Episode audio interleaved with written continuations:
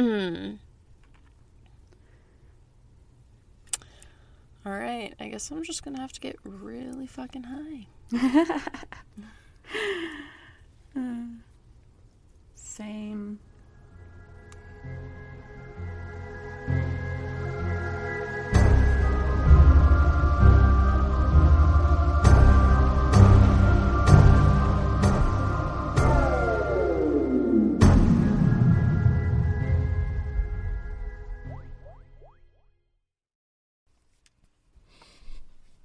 Oh, but I I meant to grab my water. I literally didn't even get to say. So, I obviously have just put in applications to grad school. So, I had a dream last night, and like, please, someone tell me what this means. I had a dream that, and I have had this dream before where I'm at my old high school, eh, but it's like a college, it's not like high school.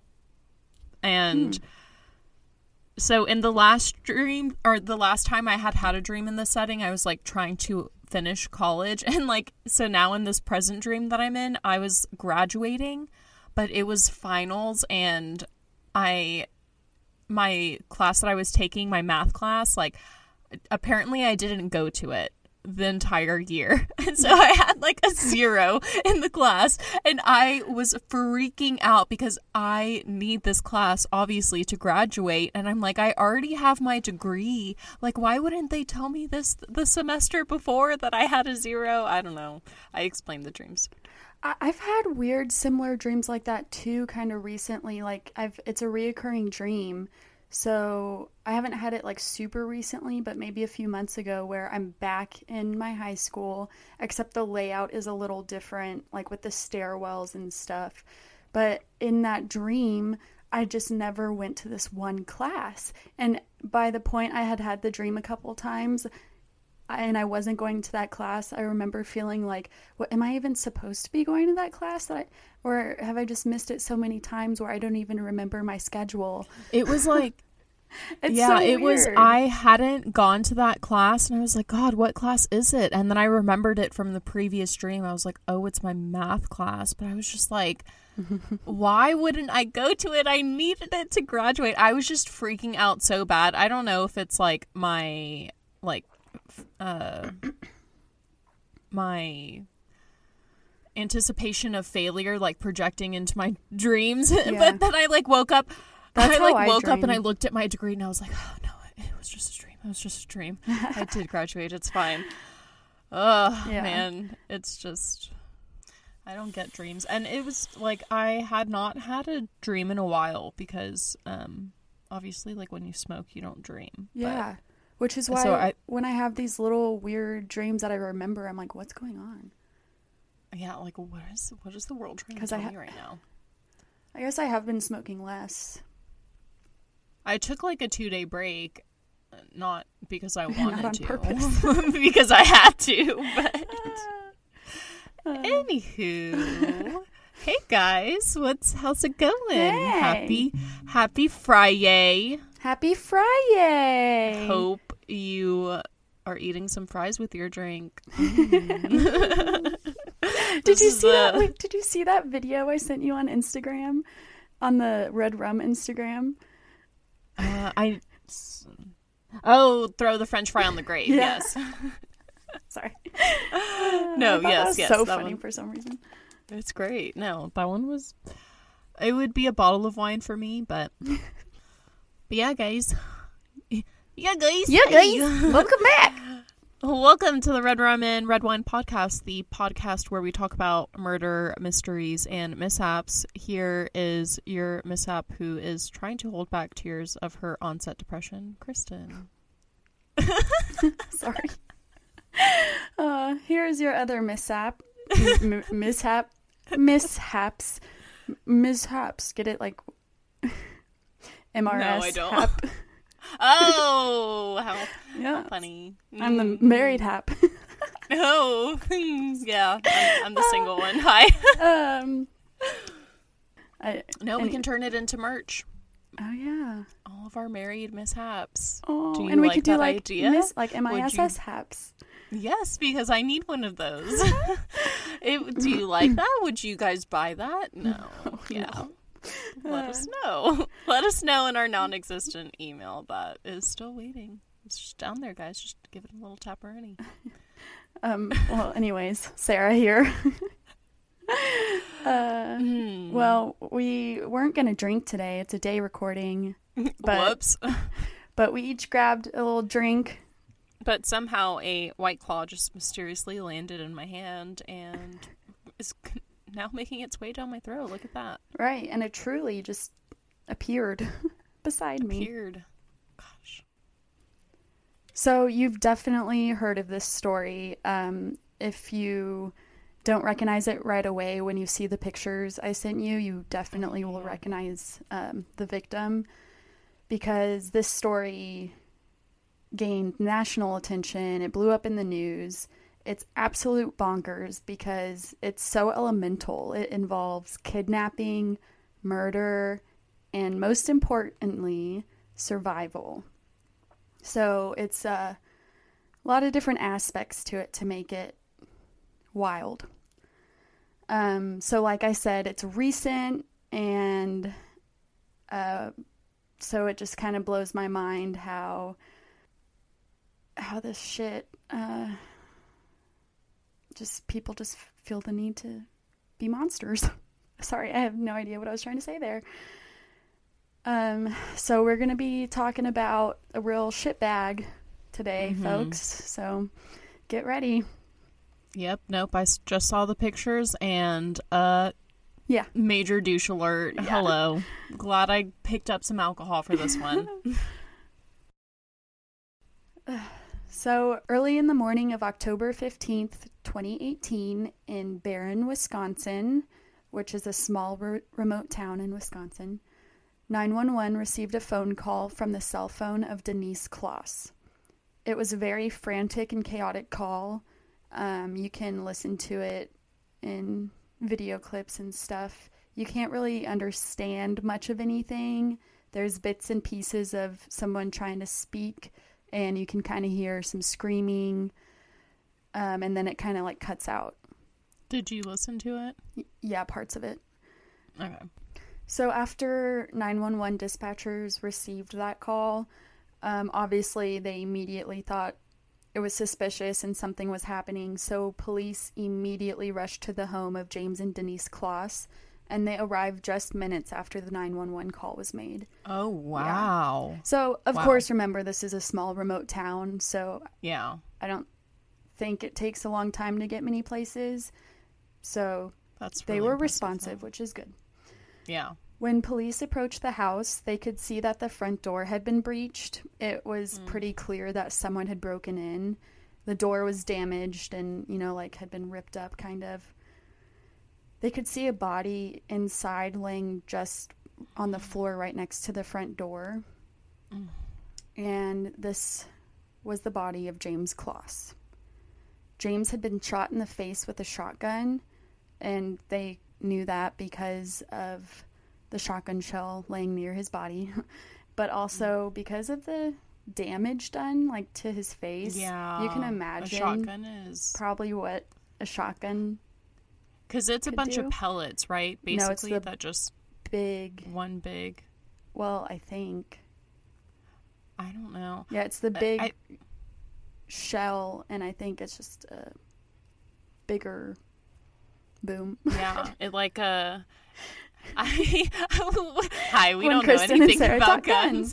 guns. I think I think what happens when you fire a shotgun is like it's uh like one big bullet like you were talking about, but then A it uh, like it shards. blows out. Yeah, like I call them pellets, but whatever the fuck they are, like little things, and yeah, it can just like completely demolish. Especially, I think it was at a fairly close range that the gun was shot at. So just like the amount. Oh my, I, yes.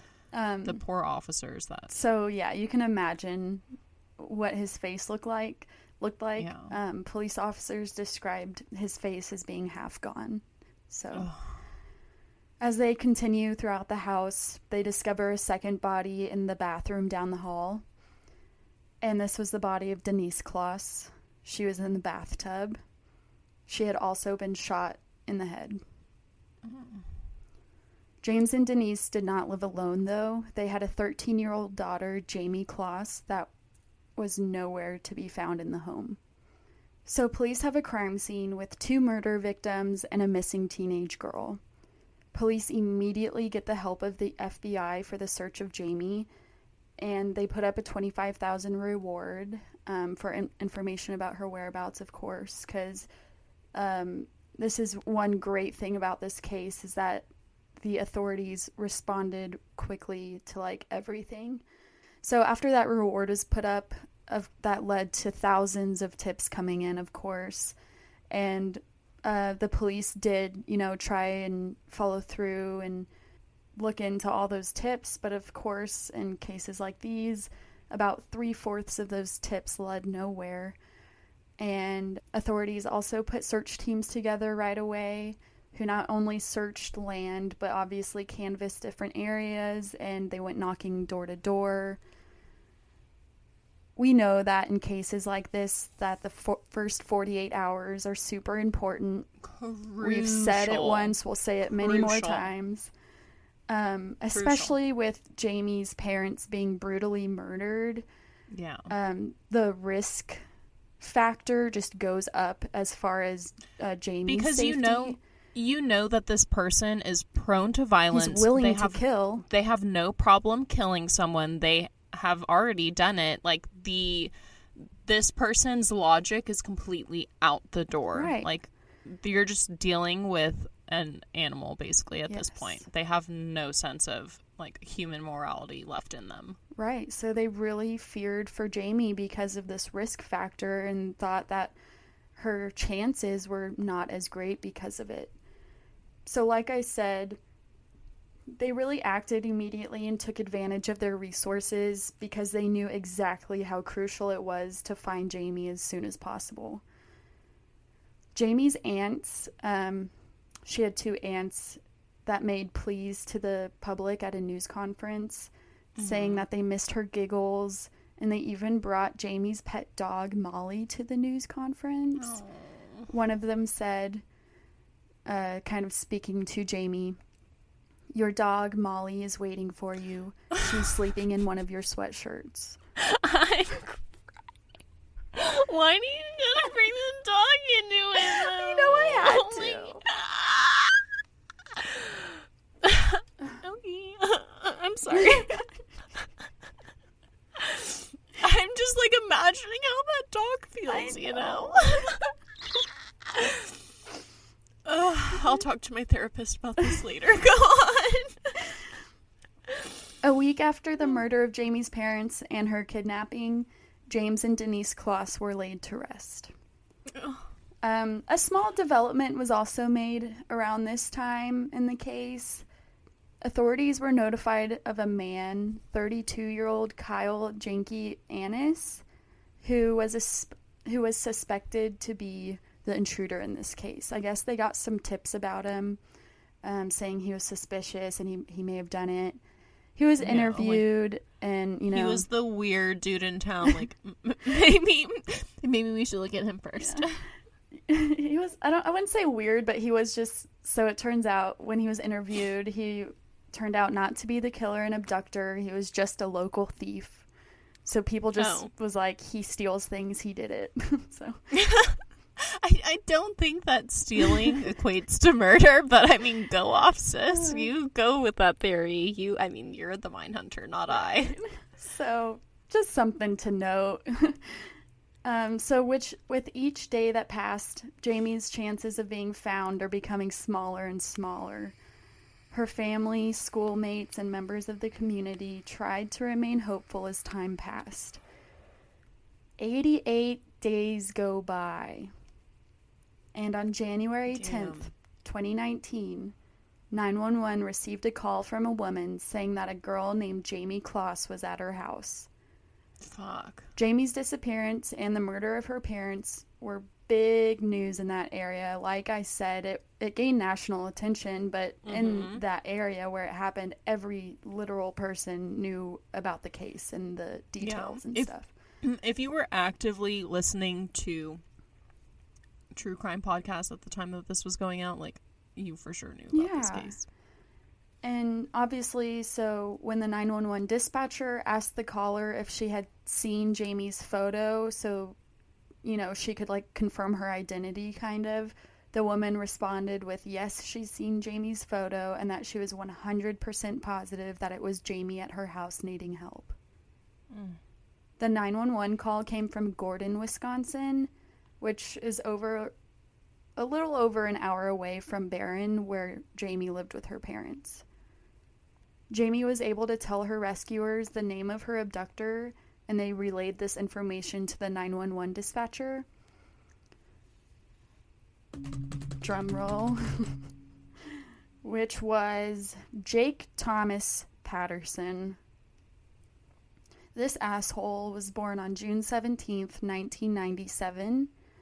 He was the third child born to Patrick and Deborah Patterson, and they this family lived in the area of Douglas County and Barron County most of their lives, which was the counties of um, Gordon and Barron.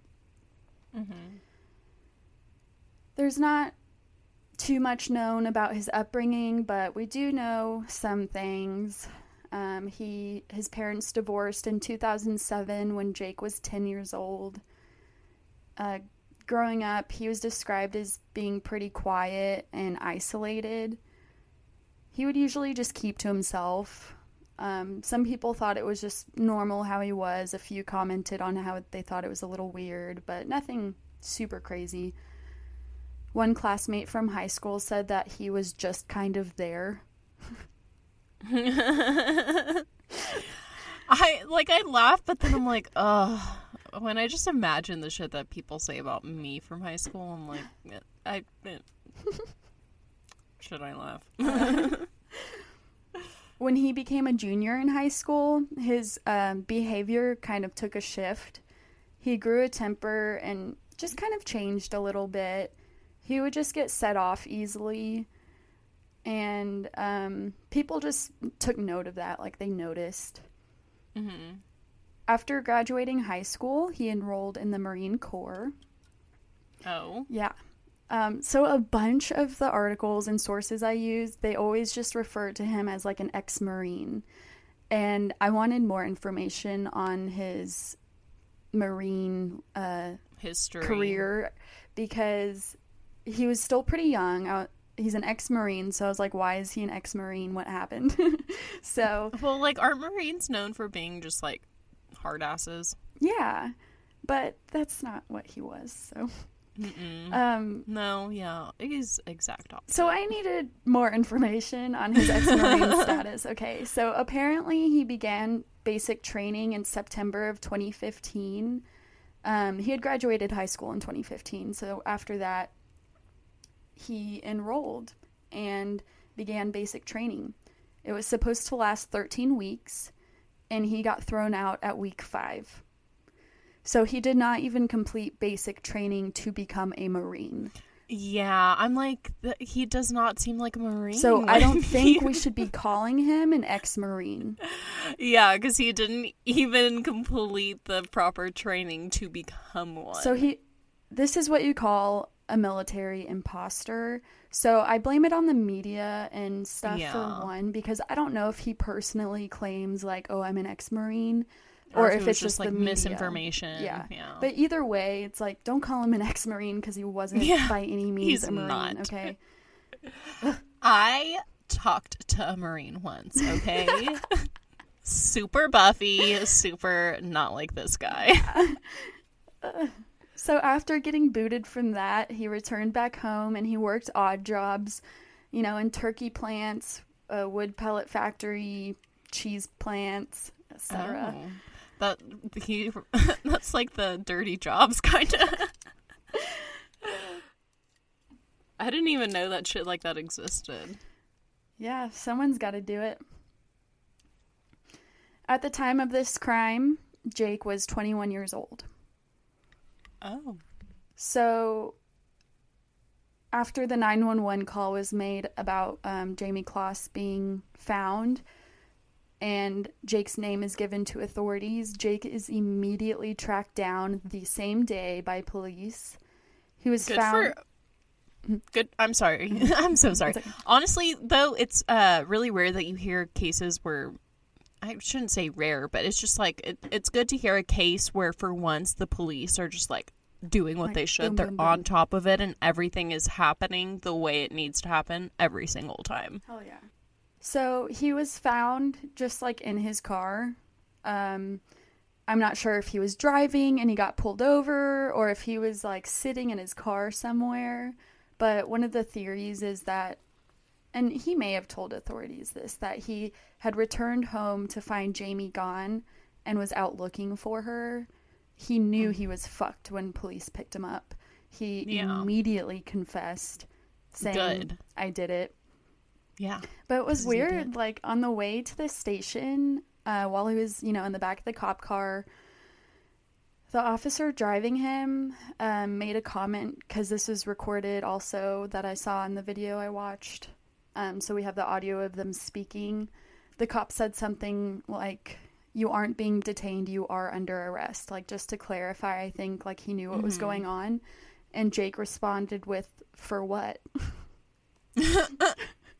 so I don't. Mm, Mate, he obviously just confessed, so maybe he wanted to know his exact charges and he was curious. Or, um, but his behavior was reported as being a little confused during the arrest. But I think he was just in shock. It was noted Maybe that he was in shock, so I mean, like obviously, uh, he is prone to emotions just like you and I. So, like, yeah, he totally could have just been like, I, like, I just thinking Wait, back.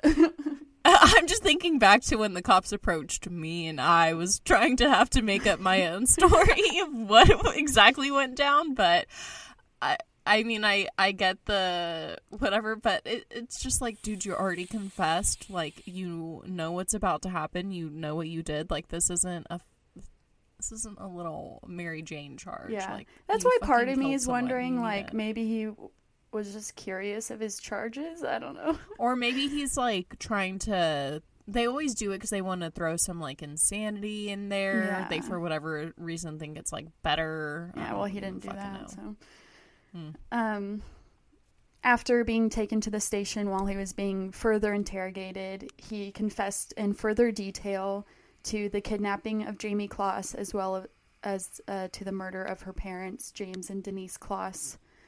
And he Wait, so he said that he had murdered Jayme?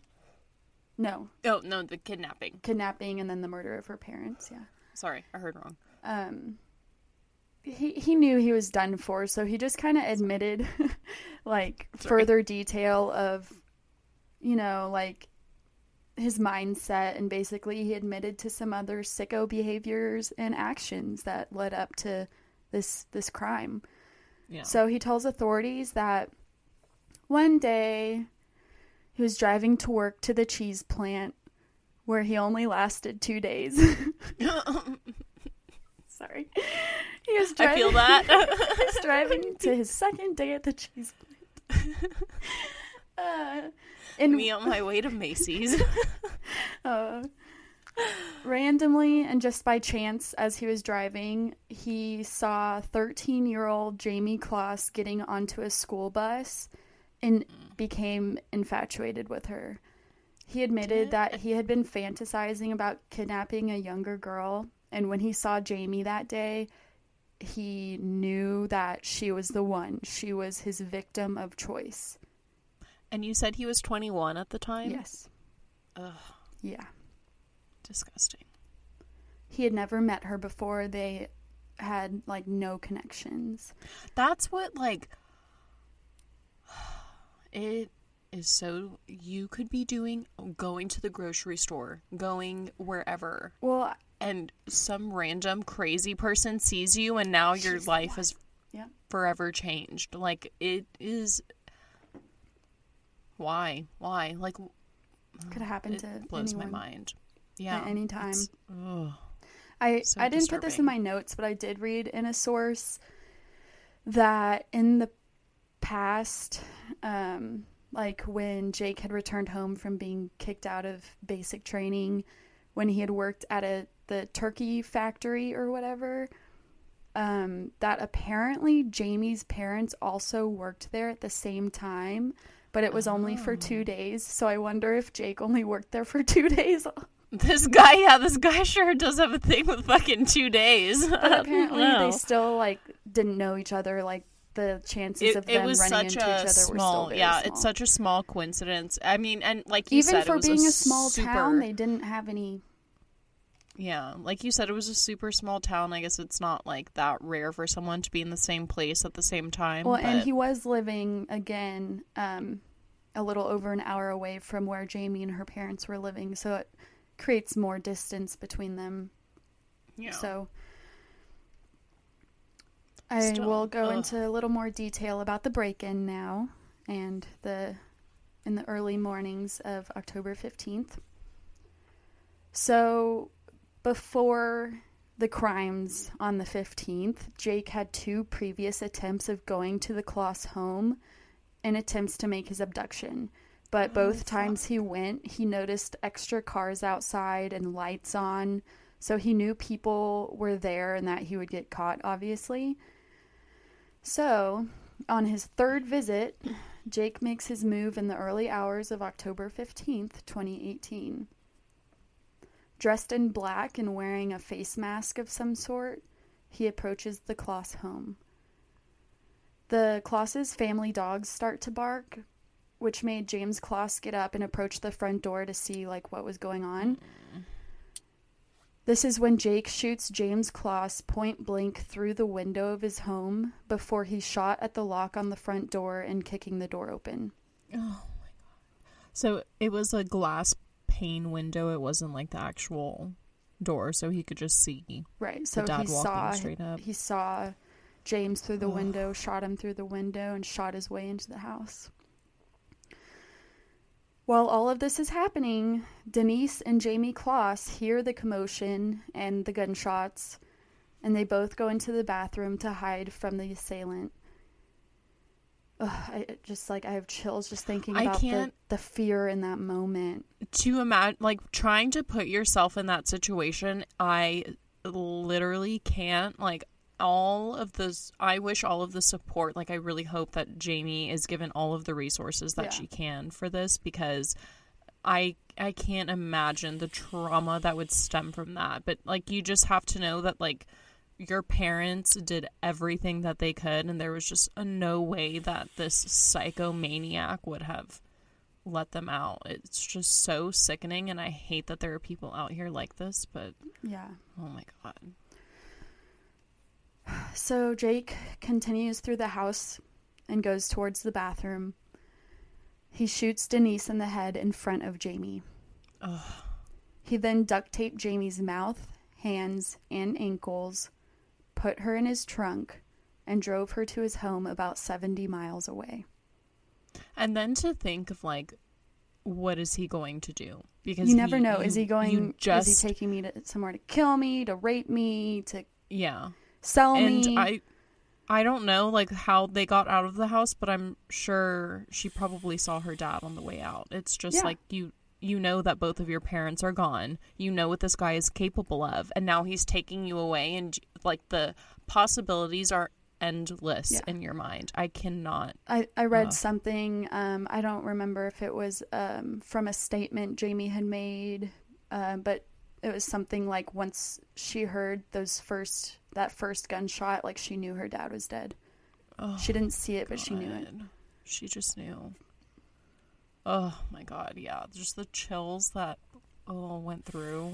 Oh, I can't. It's July and I am the coldest I've ever been. Like fuck, Yeah. that's just heartbreaking, man. Jake was only in the Closs house for about four minutes. So this happened very fast, meaning Oh he had an objective, a plan. He had a mm, goal. he knew what he was doing. He yeah, he had a purpose and a focus. and he had to think that he had been there before. Like you just know the amount of times that this guy has visualized in his mind. Fantasizing know- about it, playing it out in his Did head. he was he able to find out the layout of the house when before he went in, or he just kind of like went in blind and. I think he uh, went in kind of blind. I didn't see anything about him ever knowing the layout of the house.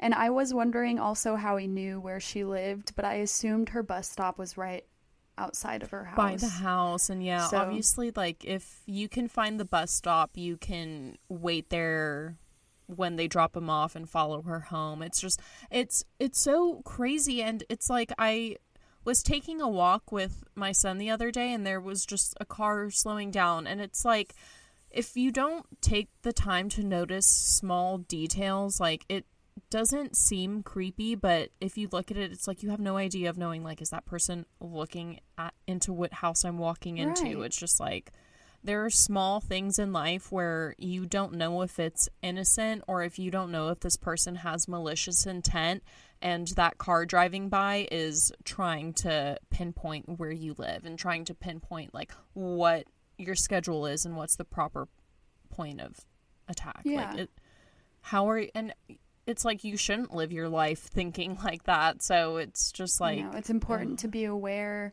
but it's it's sad that nowadays we have, have to, read into like every little that. thing because things and these crimes are so common and kids are tr- are getting kidnapped from grocery stores or attempted to be kidnapped from grocery stores all the time especially you in San Antonio. I see Facebook posts anymore. all the time about even women like the sex trafficking shit that's going on here it's like i really don't understand why we can't just like live in a world where we don't have to worry about this ridiculous stuff Kristen, happening.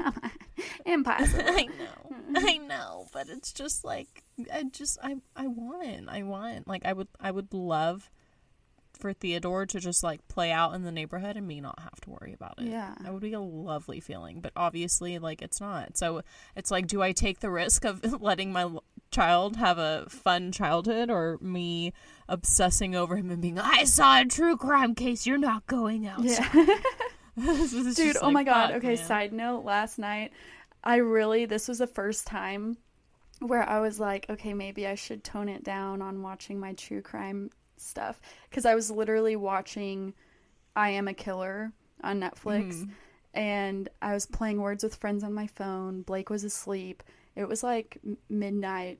No, or yeah, like 1 maybe and I literally heard footsteps on our steps and I, I was eating gummies like uh those great value smiley gummies and I had one in Uh-huh. my hand and my phone you know and when I heard those I like threw my phone I got under the covers I lost the gummy I had still don't know where it went and I woke up Blake and I was like Blake day. someone's here I just heard footsteps and he was like he literally jumps out of bed, grabs his rifle, and it has a flashlight on it. So he like uses the flashlight and goes downstairs.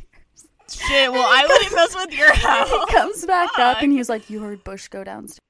Yeah, you heard Bush go downstairs. He was drinking water, and I felt so bad for waking him Oh, up because he has to wake up and go to work, and he has, you know, he works all day, his schedule and stuff. So that thing, and I felt so bad for waking him up. I literally did not see Bush go out of the bedroom. Like I thought I saw him go into my closet because he likes to lay in my closet, and I just I did not notice him walk out of the bedroom. And so I felt so bad, and I was like, okay, maybe I need to chill.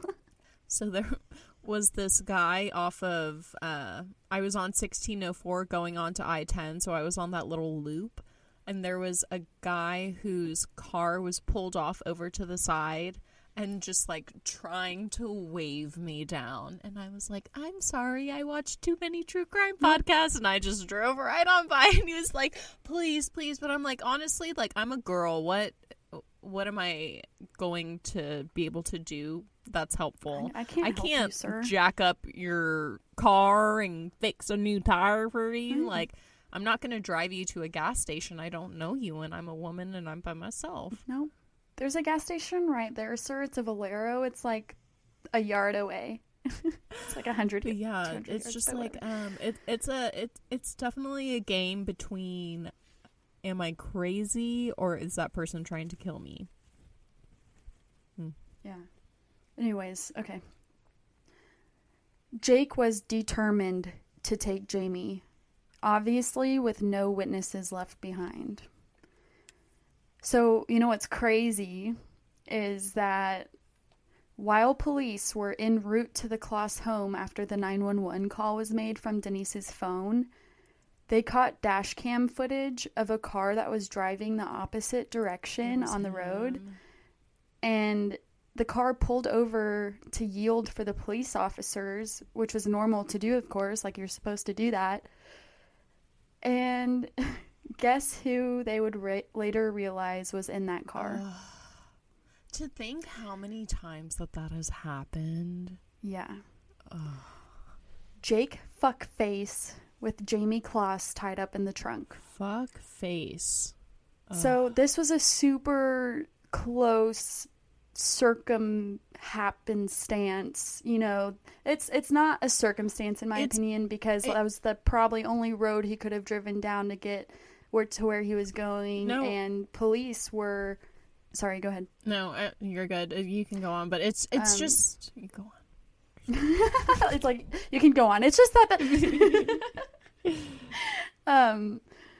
So, obviously, police were responding to a suspicious 911 call that was their main priority, and they had no immediate reason to suspect this car that was following directions, and you know they wouldn't just stop it for no reason and be like, "Hey." Yeah. So it was a super close call that kind of is just crazy to look back on. Um, you could say that this instance helped Jake kind of fall through the cracks and get away, but But it- it's I don't just think it really did. the timing of it. It is a movie scene where you're like, there's no way that that happens in real life. Yeah. There's no way that the timing just happens to perfectly align like that and the people get away. But it it does happen for whatever And, reason. yeah, and it's I don't know. like The detective in me would kind of be like, obviously something's happening at this house. Maybe be on the lookout for someone who's leaving that direction. But cops did take note of this, and that's why they were able to look back to the dash cam footage and be like, see. so. Um, in the footage, the headlights were too bright to notice a license plate or anything. I was gonna Um, ask because I was about to say yeah. but we'll find out that wouldn't have mattered anyway. So we're going to talk now a little bit about Jayme's 88 days in captivity. I meant to mention at the beginning of this that I'm going to be hopping around a little bit. Hopefully it flows. Sorry. Which So, sorry, I no, go ahead. I don't know if you felt the same, but I remember when I first heard this case, and I feel so bad. And it's just because you hear of stories like this and you automatically think, like, there's no way. There's no way that this There's girl, way. and 88 days especially, like, I forgot how long she was in captivity. Like, Yeah. it's such a blessing for her to still be alive, and I hope she sees it as that. But, like, thank God that she was able to survive and to fight for as long as she did because I know that there were so many people, and unfortunately, I was one of them that was just like, uh, she's gone. There's like the next news story that you see is going to be them reporting that she's dead. So, like, thank you, Jayme, for proving me wrong. Like, that's Hell yeah. Yeah. And um, I go more into her heroism, you know, at the end, but Yeah. it's just incredible to look back on and just wonder because that was how definitely the hell she kept so strong. And I think about what I would have done if I was in that situation Yeah. at 13. What the fuck? What you the know, It's, fuck? it's insane. 13 no and then No. yeah like as soon i because i forgot as soon as you said 88 days i was like no way i just like automatically it brought me back to that no impossible Yeah. but it's everything about this case fucking seems impossible man. Yeah. Insane. During this time, the, these 88 days, she was locked up in Jake's cabin. Jake had a twin bed that I think was like lifted off the ground a little bit. It had space underneath it Mhm. because it was reported that Jayme was forced to lay under the bed. Um, I think he made like a bed for her under there. so when Jake had family over, I don't know, I don't think he had friends. I would say if he had family and friends over, but if he had family over, um, he would tell her he would lock her under the bed, he would barricade her under there, and tell her if she made a noise or tried to escape, he would kill her or like something bad would happen. She would sometimes lay under the bed for hours without food, water, or bathroom breaks, Mm. like up to 12 hours. Um, like I said, when he would leave or if he had people over, he would barricade her under the bed with boxes, laundry baskets, and weights. Basically, it seemed like whatever he could use Yeah. to barricade her in. For as much as he planned it, it seems like he didn't really plan the barricading part. Yeah. He would also play loud music, so um, she wouldn't know if anyone else was in the house, or vice versa. If someone was there, uh, they wouldn't hear her if she made a noise. Yeah. Law enforcement sources told Milwaukee Journal Sentinel that Jake hosted a family Christmas party with Jayme stowed away in the house. Um, obviously, like we would find out that family and guests were never aware of Jayme being there, like they were never involved. So Yeah. How were they supposed to fucking Um, know? this Ugh. Christmas party couldn't be confirmed by the Barron County Sheriff, so we don't really know if that was true. But it, it did seem like he had people over at least. If I was times, one so- of those people, I probably wouldn't want to admit that I was fucking. I know. I'd be like, uh, Uh, no, I, I, uh, shame. Fuck. the amount of shame I would feel after that. Because, like, uh, but I mean, how would you have known? This guy's a fucking absolute Right. lunatic. also during these 88 days, obviously, aside from holding Jayme as his prisoner, uh, they would cook together. Mm. He said that they would always eat homemade meals. They would watch TV together, hang out, watch TV. They'd play board games. And they would sometimes sleep in the same bed. He's really trying to get her to get that whole, like, Stockholm syndrome thing going on. The way he described it to authorities was like he was talking about a relationship. Yeah. Um but Ugh. I don't know where I put it in my notes, but I, I'm just going to say it now is that uh, we would find out that he didn't sexually abuse her or that's what he claims. So interesting. Yeah. Well, And, at I mean, there's that. good, but during these 88 days, Jake's I guess he did have some friends. I don't know. Jake's friends would say, "I'm like, I really, I. It's like, why would anyone want to hang out with me, this guy? I know." Uh, his friends would say that he actually had a little pep in his step. He seemed more friendly and in better moods. Ew. Mhm. Jake claims that although he was pretty obsessed with Jayme, he never sexually abused her. So this is where I put it. Sorry. Yeah. It was more of having a companion that he had power over than a sexual thing. Hmm. We don't know exactly what happened in those 88 days. Um, authorities didn't want to put Jayme through an investigation or a trial to further traumatize her, obviously. So um, they've really respected her and um, they're giving her her space and time to heal. Which so- they should, yeah. That's yeah, very respectful and yeah. Is exactly Um, what you need to do in that kind of situation. So, yeah, other than really what Jake tells authorities, we don't know much other stuff Yeah. or whatever. So, uh, I'll talk about the escape a little more now because that's where I started off this story is 911 receiving a call that this woman had Jayme Closs in her home needing help. So, Mhm. I'm going back to that day. Um, I guess Jake obviously didn't really ever think Jayme would try to escape. He probably got comfortable. Um, it, like I mentioned, this was totally about power and control for Jake. She was younger, more immature. He easily used her fear to control her. Mm-hmm. Obviously, after she witnessed him kill her parents, it seemed like he had this mindset of having the upper hand. He thought, like, she'll never try to escape me because she saw what I did to her parents, type of thing. So I have no idea how Jayme Closs was so strong and brave because throughout her 88 days being Juck, Jake Fuckfaces, Juck, I've like really adapted this nickname to him and I've just stuck with it, dude. Jake it came to me and it, it rolls. Jake Fuckface. I'm gonna call my ex that. Just kidding. Sorry, Jake, if you're listening. He's not. He's not. He's. It's fine. so nice. he was the nicest guy ever. you know, sorry. Jake Friendly Face. Maybe hit him up. yeah, right. Uh, I'm done ruining people's lives. Thank you. Oh my god.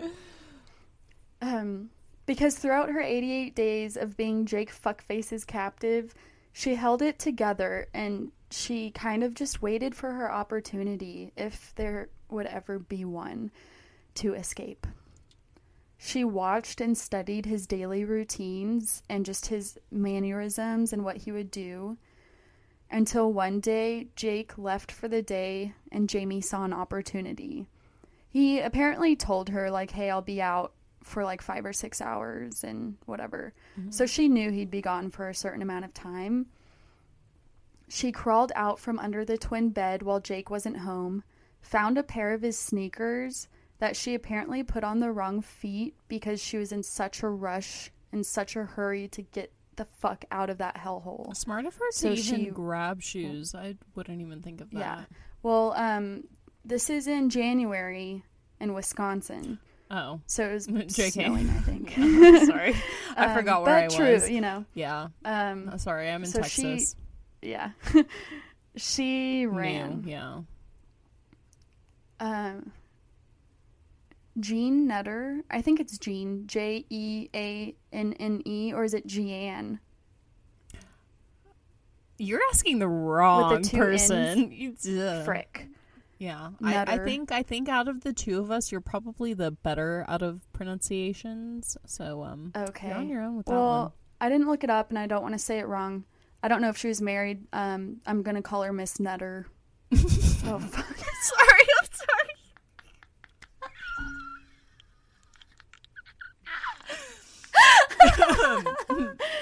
no, no, Should yeah, look it go, up? no, no, no, that name is fine. That name is fine. Okay. Miss Nutter was walking her dog. I can't. No, we're not. We're not twelve. I promise. We know how to have. We know how to have a civilized conversation. Okay. I'm gonna call her Jean. Yes. You know my mom's. I'm so name- sorry if I'm saying it wrong, My but the mom's alternative is not working out. Jean. It's a lovely name, and if it's pronounced Jeanne, it's that is lovely too. I'm s- yes. I'm Yes. okay, so I'm so sorry, Miss Jeanne or Jan Nutter. Um, either way, right now I don't think I can get it right, so I'm gonna call you Miss Jean or just Jean. Sorry. Jean was walking her dog on the afternoon of January 10th, 2019, when she sees Jayme walking towards her. Jayme is crying and saying things like, You gotta help me. He kidnapped me. Jean said she could tell Jayme really needed help because it seemed like she had obviously left somewhere in a hurry. Mm-hmm. She was dirty, looked really skinny, and was wearing shoes that were too big for her. So Jean took Jayme to uh, her neighbor's house. I guess it may have just been closer to where they were walking. Um, and this house belonged to Peter and Kristen Kasinskas. And this is when the 911 call made was this was when the 911 call was made regarding Jayme's rescue slash um,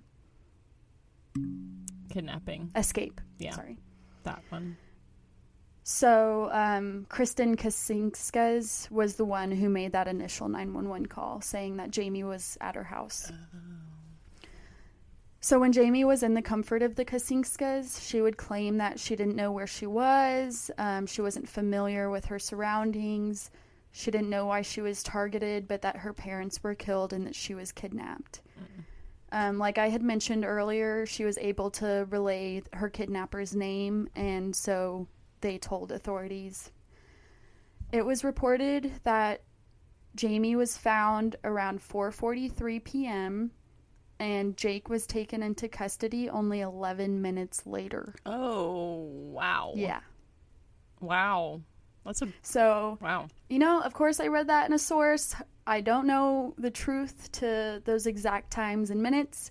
But, it was I mean, obviously it was within the I same imagine it was day, so quick, yeah, it was regardless. fairly quick. because we know it was for sure the same day. Gosh, when you just think about like if that one, how much of a mirage that probably was for the neighbor. The neighbor was probably like, "Am I?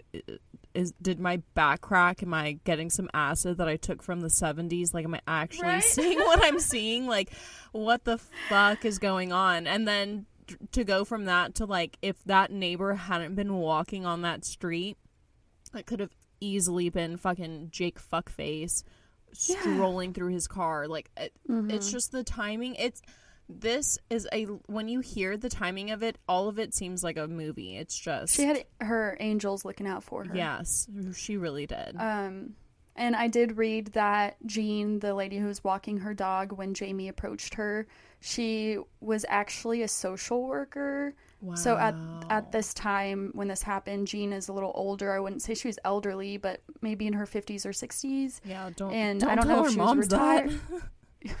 I don't know if she's retired um, or if she just was at one point a social worker. Mm-hmm.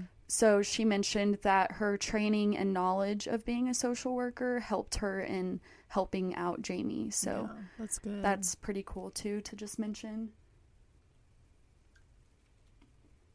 And again, we don't know major details um, about her escape, about anything else that really happened on her account. She hasn't told us or made a statement about, you know, like what happened that day. Yeah. Because again, the authorities didn't put her through that. They didn't ask that of her. So um, I personally think that Jake just made a mistake by maybe not taking extra precautions. Maybe if he normally did, maybe he forgot to like lock her in a certain way, like He not probably- barricading her, but like doors or Yeah, he probably just got so comfortable, or like after, you know, a certain amount of time, you just think, oh, you know, he thinks she's that- stayed this long. She's not going to run away on this day. Why Right. would she? Um, so she fucking sees that moment, dude. Good. What is it? See? Seize the day. Carpe the day? diem. So I'll talk about the sentencing slash court process a little bit now. Uh, Jake was being charged with two counts of intentional homicide, one count of kidnapping, and one count of armed burglary. Jake would claim that his actions weren't as thought out as the police made it seem, although evidence shows that he thought it out pretty well. He even, so aside from going to her house multiple times to have this play out, he also shaved his head to avoid possible DNA transfer at the scene. He also used a stolen license plate on his vehicle during the murders and kidnapping. So, So, that, it- yeah, even if the cops did see it, it wouldn't have mattered. But they probably would have seen that it was stolen. I don't know. Yeah, I mean, obviously, yeah. When you look up the license so- plate and you see like, oh, it doesn't match with this vehicle, then Yeah. I don't know. He probably just didn't. He was probably thinking of like if it got caught on camera somewhere, yeah, they couldn't link him directly. I don't Mhm. know. He was definitely um, guilty. taking precautions. Oh, that too. Well, and that. I mean, he he he didn't fight it, so um, I'll say that in a second. But also in court, victim impact statements were read, including a statement read on Jayme's behalf because she was not there; she didn't partake. Yeah, good. Uh, so she wrote a statement to be read on her behalf, and part of it read, He thought that he could own me, but he was wrong. I was smarter. I watched his routine and I took back my freedom. A letter written by Jake was also partially read in court, where he expressed his apologies, blah, blah, blah.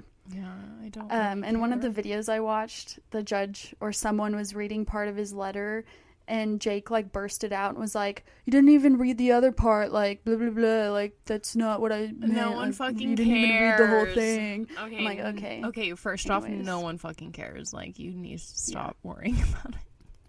We're doing you a favor simply by allowing you to read this. He didn't fight the charges at all. He pled guilty to all three charges, all four counts. He was sentenced to two consecutive life sentences for the murders of James and Denise Closs, as well as an additional 25 to 40 years for Jayme's kidnapping. He is currently serving his sentence in a New Mexico prison, and he will never be eligible for parole. Good, as he should. Yeah. Not be able to. After Jake's sentencing, his father, Patrick Patterson, told ABC News, I would like to humbly ask people to pray for the complete healing of Jayme's heart, mind, and soul. Our hearts are broken for their family. I am very sorry for everything that has happened. That was really big as So dad. that was really nice. Yeah. And I don't think Jake and his father were close at all. Because after his parents divorced when Jake was 10, uh, I think his dad moved like an hour away or, Yeah. you know, somewhere else near. I think that's always know, but- that's always such a hard thing that uh, sometimes I kind of forget is that the parents of the killer can sometimes because they're everyone's affected and Yeah. you forget sometimes how it affects not only the victim and their family and friends yeah, but the and not to say that there are for sure some murderers parents that are just fucking just as worse and you know Yeah. exactly why that happens but then you just see some Yeah. and they because when they have a rough childhood you're like you're partly to blame yeah but um it didn't seem like uh jake's father had any i don't know like ill will Like, whatever yeah yeah Um, so I'll talk about Jayme and her family a little bit as we kind of near the end of this insane tragedy. Jayme was born on July 13th, 2005, in Barron, Wisconsin, and she is now 16. Jayme was taken in by her aunt Jennifer and uncle. I didn't get his name. Um, but her aunt Jennifer has given small updates about Jayme's well being throughout the years. She has mentioned updates one and two years after Jayme's kidnapping. Um, just generally speaking, throughout those updates, she's mentioned that Jayme is doing well, especially considering what she's been through. She's in good spi- spirits and is surrounded by loved ones. mm-hmm. She enjoys doing different school activities such as dance. Um, and upon being reunited with her family and loved ones, Jayme was also reunited with her doggo. So that like last picture I put in Google Docs was her with her dog. yeah no i'm not gonna look at it because i don't need to cry again i just know that they're happy and that makes me happy yeah. So, in closing, uh, you know, the risk level for this crime was very high. mm-hmm. So, it was so incredibly fortunate that Jayme escaped alive. And although she was held captive for almost three months and witnessed the brutal murders of her parents, her abductor and the murderer of her parents was thankfully caught very quickly after her escape yeah um like I remember reading something about how Jake said about 2 weeks after it had happened he assumed and just thought he got away with it. Ugh, disgusting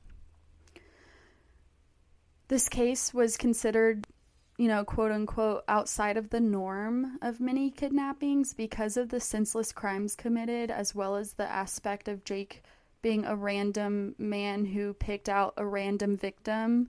A lot of kidnappings happen with uh, someone you know or a friend of a friend or something like that. yeah So, Jayme's courageous escape and survival remains a beacon of hope for families of missing and kidnapped children around the globe. Because, you know, time is of the essence when children go missing or get kidnapped, but Jayme's case has become an example for many families and authorities to never give up on missing children. She is literal proof that you shouldn't write off uh, missing children. She showcased extreme resilience and courage, and she is seen as a hero. And I just um, have one little fact to throw in.